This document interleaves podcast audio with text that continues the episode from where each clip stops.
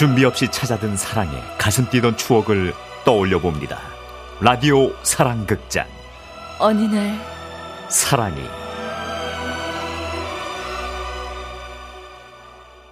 거리마다 불빛이 흐느끼듯 우는 밤 해마다 겨울이면 들려오는 뉴스들. 올해 대학 수학 능력 시험의 난이도는 수능 날인 내일 공무원들의 출근 시간이 수험생들의 편의를 위해 내일은 이렇게 수능 시험에 대한 얘기가 한창일 때 유정 씨는 보던 TV를 끄곤 합니다. 세상에 수험생만 있나? 못 보는 사람도 얼마나 많은데. 대입 시험을 못 본 사람. 네, 유정 씨입니다. 학창 시절 집안 형편 때문에 유정 씨는 대학을 포기했죠. 아이고 네가 맞딸이니까 그 동생들 학비는 네가 좀 대라. 애비는 이 생활비 요즘만도 힘들어. 아, 아버지, 그래도 저 고등학교는 다니고 싶은데 공부 더 하고 싶어요. 정 그러면 뭐 야간 고등학교를 다니면 되잖아. 아 참 근데 말이야. 너 공장 그만두는 건 안 된다. 그래서 유정 씨는 고등학교 교복을 입자마자 공장에 취직. 낮에는 공장에서 일하고 밤에는 야간 고등학교에 다녔습니다. 하지만 그래도 그 시절이 힘들게 느껴지지 않았던 이유는 마음속에 포기하지 않은 대학의 꿈이 있었기 때문이었죠. 잠을 조금 덜 자면 나도 대학에 갈 수 있어. 그렇게 잠을 쪼개서 공부하던 어느 날 버스 안에서 세상 모르고 자던 유정 씨는 누군가 깨우는 소리에 눈을 떴습니다. 저기요. 아, 저기요. 네? 어, 여기 어디지? 헉, 어머, 저 그쪽 어깨에서 피나요. 그쪽 피거든요. 네? 그쪽 어. 얼굴에서 지금 코피 나요. 그랬습니다. 모르는 남학생 어깨에 기대어 잠들었다가 그만 코피까지 묻히고 말았죠. 어, 어떻게 죄송해요. 어? 근데 내 문제집하고 똑같네. 좀 비켜주실래요? 전 내려야 되는데. 네? 에? 아, 네. 저, 어, 저도 내려야 되는데. 그렇게 같이 내려 걷다가 알게 되었다죠. 아, 씨. 왜 자꾸 따라와요? 아, 아닌데요. 나 우리 지라시 공장 가는 건데요. 어, 어, 나도 지라시 공장 다니는데. 이것이 두 사람의 첫 만남이었습니다.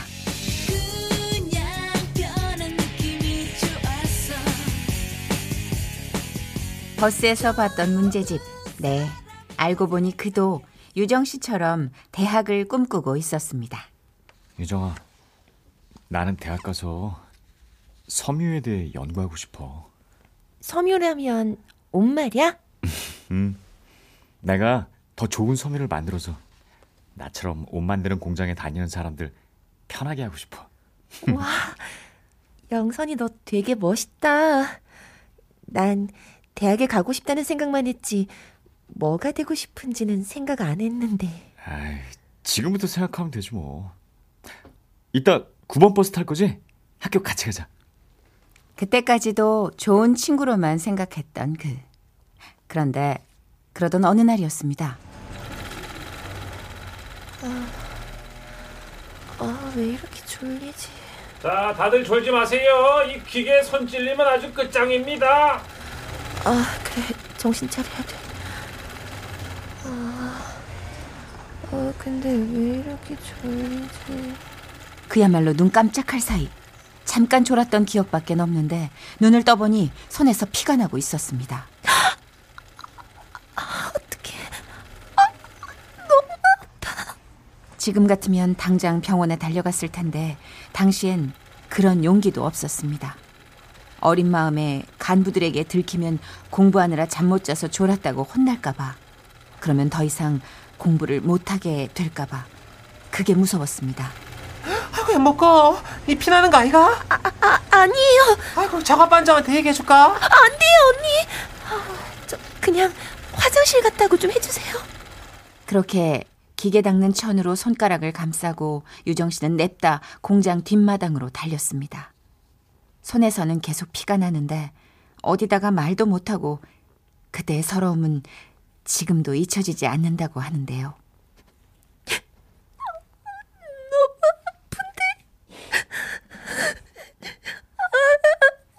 이게 뭐야?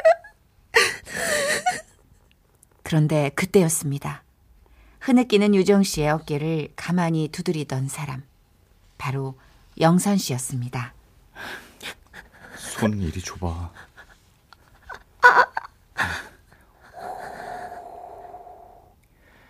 많이 아플 거야. 약국에 물어보니까 이 약 바르고 붕대 감고 있다가 일 끝나면 꼭 병원에 가보래. 더날 수도 있다고. 나 다친 거 어떻게 알았어? 너 나갈 때 손에 피 묻은 천 봤어. 지금 많이 서럽지? 유정아, 그치만 우리 조금만 더 힘내자. 언젠가 우리도 웃으면서 오늘을 얘기할 날이 올 거야. 내 말뜻 알지? 에이, 손 다시 한번 이렇게 봐. 아마도 그때부터였을 겁니다. 유정 씨가 영선 씨를 남자로 보기 시작한 건. 그날 유정 씨는 생각했다죠. 난 이제 너만 있으면 뭐든 다 해낼 수 있을 것 같아.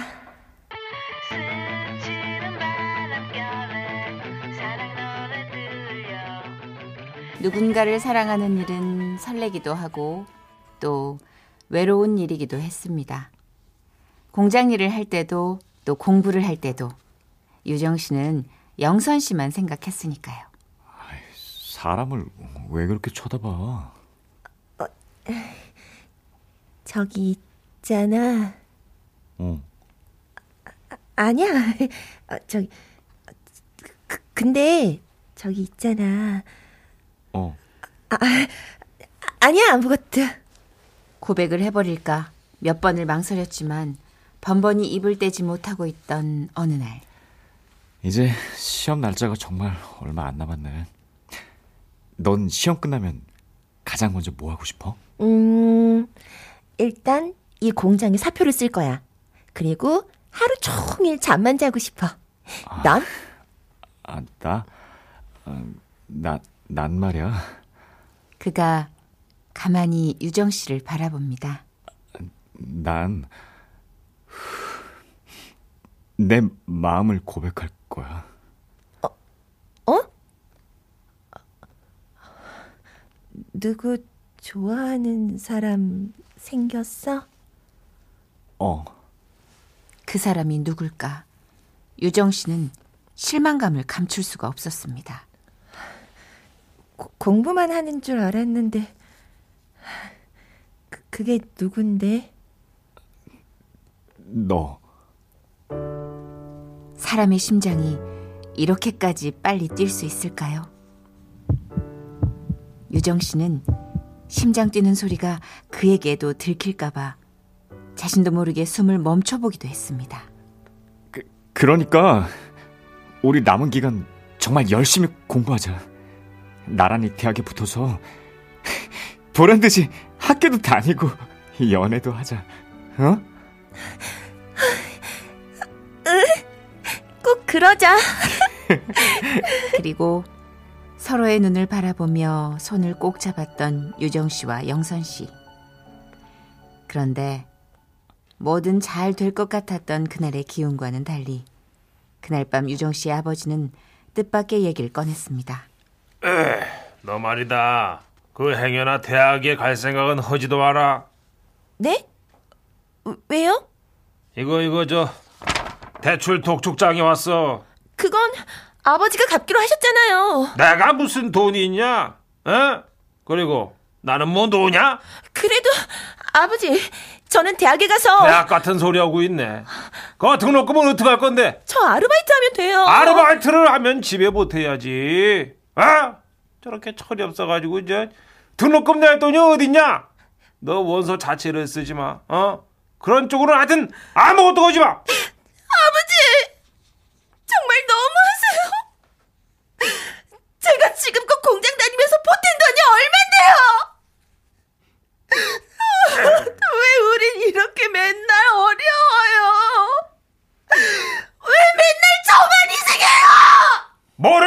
희생해. 나는 뭐 놀았냐? 어? 나도 20년 넘게 이러고 있어. 세상에 이런 걸 날들어 어떡하라고. 나는 뭐 손 놓고 있나 했지? 아유, 딸 자식이라고 키워놨더니 대대기라고. 술 어딨냐, 술? 제이! 그래서 유정 씨는 원서를 내지 못했습니다. 가난이라는 족쇄. 그걸 벗어나기엔 유정 씨만 바라보는 가족들이 너무 많았으니까요. 그날 유정 씨는 그렇게 대학을 꿈꿨던 자신과 이별했습니다.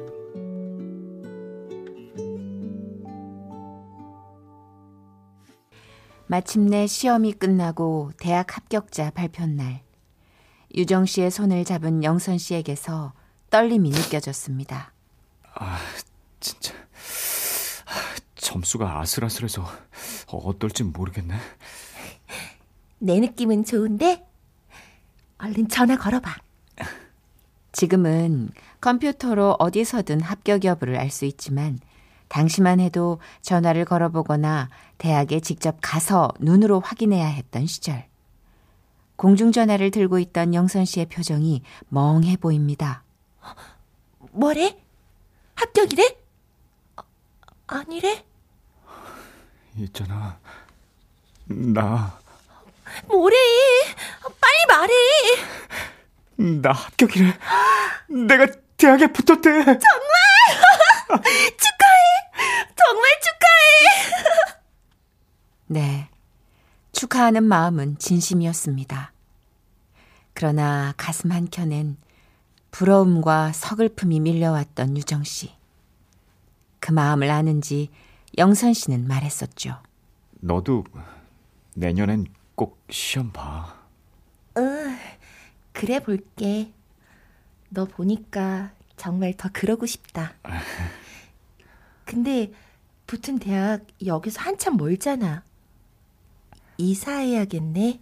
아, 아 근데 내가 대학에 가도 널 향한 내 마음은 진심이야. 알지? 자주 자주 올게. 그렇게 영선 씨는 대학교 근처로 이사를 갔습니다. 그리고 유정 씨는 영선 씨가 알던 그 자리에 고스란히 멈춰 있었지만 그는 단 한 번도 유정 씨를 찾아오지 않았습니다.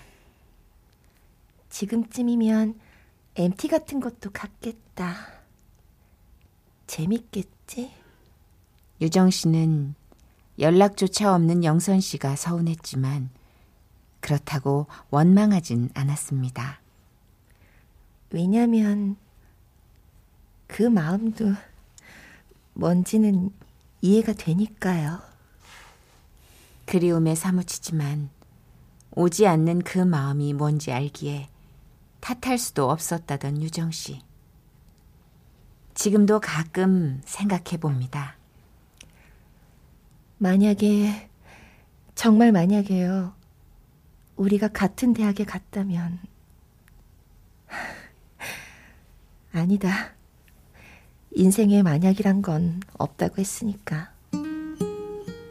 힘들었던 3년간 힘이 되어준 것만으로도 고마운 거죠, 뭐. 그렇게 유정 씨의 첫사랑은 고마웠던 사람으로 추억 속에 남아 있습니다.